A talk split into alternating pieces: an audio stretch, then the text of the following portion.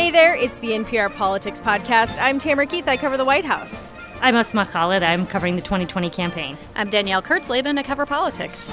And I'm Domenico Montanaro, political editor. And it is 12:05 a.m. on Thursday, August 1st, and the second night of the second Democratic presidential debate just wrapped up on CNN. Uh, and Danielle and I are in Washington, D.C. Yep. Domenico Asma, where are you? We are in the lovely city of Detroit, Michigan. We just got back from uh, watching the debate in the filing center, and we made our 10 minute walk or so back to the hotel. So, again, we could have a nice quiet spot so our listeners could hear us. It sounds lovely. Good. So, uh, Danielle, as we did last night, I am hoping that we can start this pod off with you listing the candidates who were there on stage in order of their speaking time. All right. So, the person who spoke the most tonight was former Vice President Joe Biden with 21 minutes and 21 seconds, which was a lot more than the number two person, California Senator Kamala Harris, who spoke herself five minutes more than Cory Booker, New Jersey Senator, at number three. Then after that, you had in order New York Senator Kirsten Gillibrand, then uh, Hawaii Representative Tulsi Gabbard, Washington Governor Jay Inslee, former HUD Secretary Julian Castro, Colorado Senator Michael Bennet, New York City Mayor Bill de Blasio, and last but not least, entrepreneur Andrew Yang at 8 minutes 34 seconds. So he had less than half the time of Joe Biden. Well, and so you talk about Joe Biden. Joe Biden, I think, had more speaking time tonight than any candidate in either night of the debates. And when we came into this debate, Domenico, we were saying the big question is what is Joe Biden going to do and what is everyone else going to do in relation to Joe Biden? So, what happened? Well, he was piled on. I mean, you know, everybody came at him. He was center of the stage and the center of the focus for all of the candidates. Uh, and he was uneven, frankly. He came out ready to go, talking about uh, Kamala Harris on health care. As the night wore on, his responses, his defenses uh, were not as fluid stylistically. And frankly, if you were to ask me who won the debate tonight, I would say Elizabeth Warren. Mm. she, uh, as we know, was not on was the not stage. on stage. Right, we, st- we still haven't seen her on stage with Joe Biden, so we haven't seen what what kind of uh, interactions they might have and how much she might pile onto him. Yeah, and, and you know, Biden didn't just face criticism from Kamala Harris. He fended off attacks uh, on multiple fronts. You know, I would say Harris on health care. Vice President Biden's campaign calls your plan, quote, a have it every which way approach. What do you say to that? Well, they're probably confused because they've not read it. Issues of gender from New York Senator Kirsten Gillibrand. So, under Vice President Biden's analysis, am I serving in Congress resulting in the deterioration of the family because I had access to quality, affordable daycare? Issues around uh, his record on criminal justice from New Jersey Senator Cory Booker. If You want to compare records, and frankly, I'm shocked that you do. Uh, I am happy to do that. And so one of the side effects of of him being attacked on all these fronts is that he spoke more than anyone else. That being said, I don't know that we can say that the quantity of time that he spoke necessarily led to him being seen uh, as sort of a, a candidate who is the best equipped to defeat Donald Trump. And I think that that is some of what people wanted to hear from him tonight. I think after the first debate, there were questions about whether he would be up to the challenge to be able to to fight off against Trump in a debate, say in a general election. Tonight, I, I think he answered some of those questions, but maybe not for everyone. Right. And I think what's really important to bring up here is that, you know, Joe Biden is quite a bit older than a lot of the people who were attacking him tonight. And I think Joe Biden, to a lot of these candidates, you know, yes, he's very experienced. He has this resume. He is associated with Obama. He is popular in his own right. But also, I think to a lot of Democrats, he kind of symbolizes the past in a party that has very rapidly, as we talked about last night, very rapidly changed. But that's a part. That's a that's a fight, Danielle. I don't know that has been fully resolved in the Democratic Party. Oh, it Even when hasn't, you go no. out and talk to voters, I do think that there is this intra-Democratic Party um, sort of identity crisis that folks are going through, trying to figure out who they want to be as a party. And you can go to many, plenty of places where Joe Biden's brand of Democratic policies is precisely what people do want. But Joe Biden was not the only person who was taking incoming from other people on stage tonight, last night, whatever we're saying it is. Um, I like doesn't Time matter. warp. Time. I, it's so hard to figure out time when we do these podcasts in the middle of the night. But um, California Senator Kamala Harris also had to answer for her ideas about healthcare and also her record on criminal justice. Um, let's start with healthcare, uh, where uh, Vice President Joe Biden came in uh, ready to criticize the plan that Harris just put out this week. Anytime someone tells you you're going to get something good in 10 years, you should wonder why it takes 10 years. If you notice, there's no talk about the fact that the plan in 10 years will cost $3 trillion. You will lose your employer based insurance. And in fact, you know, this is the single most important issue facing the public.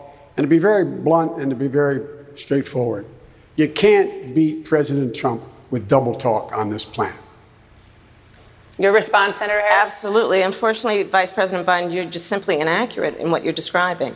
The reality is that our plan will bring health care to all Americans under a Medicare for All system. So, the basic disagreement, and I will try to keep this short here, is this Joe Biden backs a public option plan. We talked about this uh, last night. It gives you the option of buying into a publicly administered insurance plan. Very simple.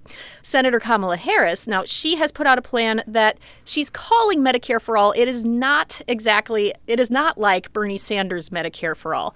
It would leave room for private insurance plans. It would look it would look a fair bit like current Medicare where you can buy into a private plan via something called Medicare Advantage also known as Medicare Part C. So tonight on the stage even though you had a few people up there who do back Bernie Sanders I would say more drastic plan, uh, which would largely eliminate private insurance. You had people Bill de Blasio, Kirsten Gillibrand, Cory Booker, who all back something like that. The big disagreement was uh, between Kamala Harris' plan and uh, between Joe Biden's plan.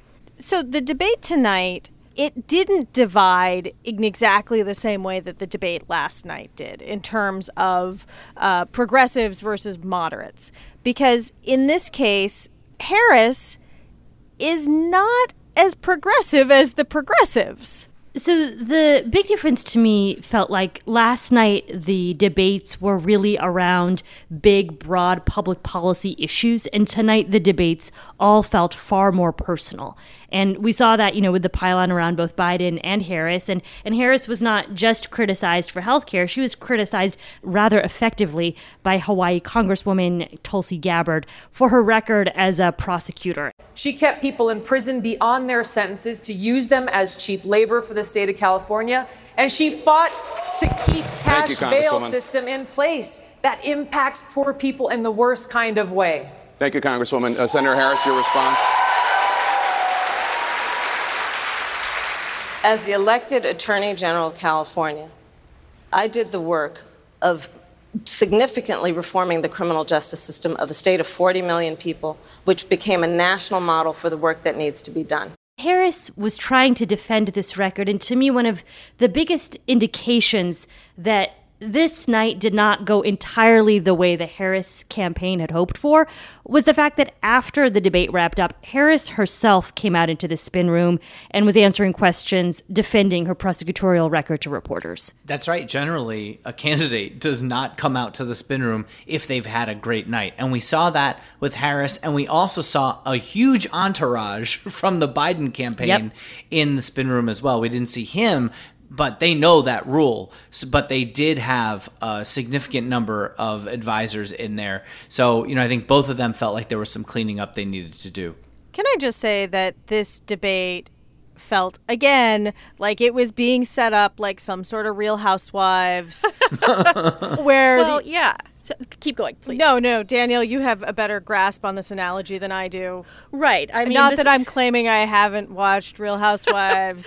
No, th- this is an analogy that a friend of mine used last night. The Real Housewives questions. We saw this last night with questions about, for example, uh, Senator so and so. You have said that certain people in this race have done X, Y, Z. Can you tell us who you were referring to? And like, please attack each other. And tonight they did it again. You again. think it was yeah. for ratings? I uh, mean, let's let's be real. Sometimes that's what I think it's about. I mean, it's hard to really debate substantive policy issues in these quick little back and forths. But so speaking of attacks and and fighting and whatever scrapping, uh, some of that happened as relates to criminal justice and uh, Vice President Joe Biden and New Jersey Senator Cory Booker. And it seemed like Vice President Joe Biden came to this debate with his briefing book full of information about Booker's time as mayor of Newark, New Jersey. Why did you announce in the first day a zero tolerance policy of stop and frisk and hire Rudy Giuliani's guy in 2007 when I was trying to get rid of the crack cocaine? Um, Mr. Vice President, there's a saying in my community: you're dipping into the Kool-Aid and you don't even know the flavor. Uh, you need to. Um, I, I looked it up on Urban Dictionary. Did anybody else? Translate, please. I mean, it's just like you're talking about something you don't know anything about. Sure. What flavor's the Kool Aid, Tam? My favorite flavor of Kool Aid is blue. it is both a color and a flavor. Yeah.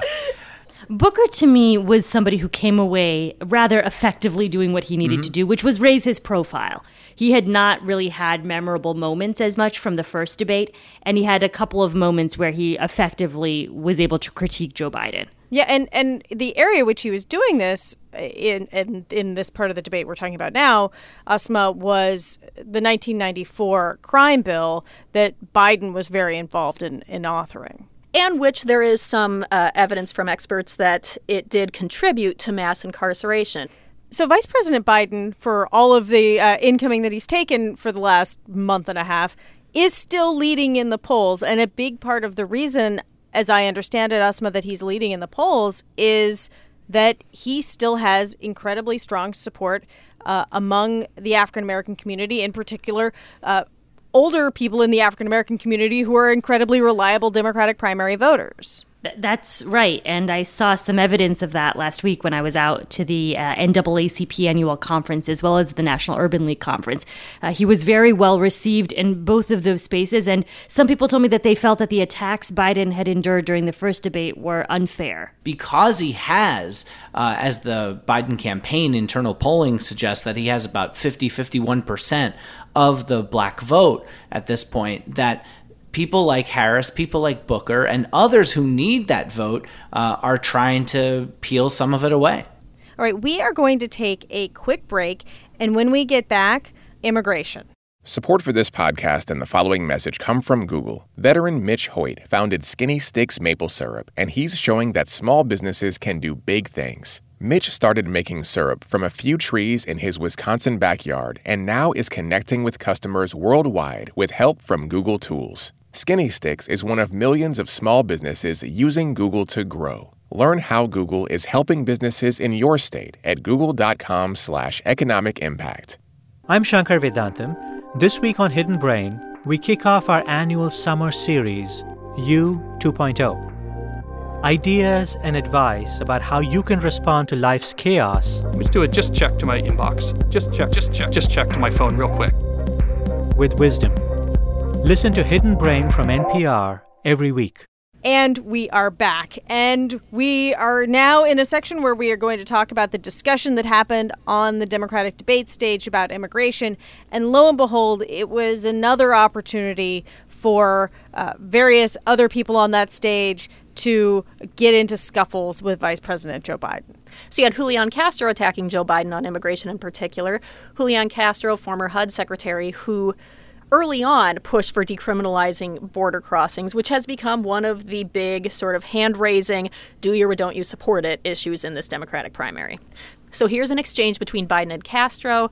It's going to start with Biden. He is arguing that it should be a, it should be a criminal offense. offense, yeah, to cross the border illegally. If you cross the border illegally, you should be able to be sent back. It's a crime. It's a crime, and it's not one that, in fact. Thank, thank you, Mr. Vice President. Secretary Castro, please Yeah, your uh, first of all, Mr. Vice President, it looks like one of us has learned the lessons of the past and one of us hasn't. Let me begin by telling you. Immigration is an issue for which Joe Biden does need to answer to some of the more progressive parts of the Democratic primary, in part because President Obama was criticized, you might recall, even during his reelection bid in 2012, from Latino activists around the fact that there were a number of deportations during his administration's time.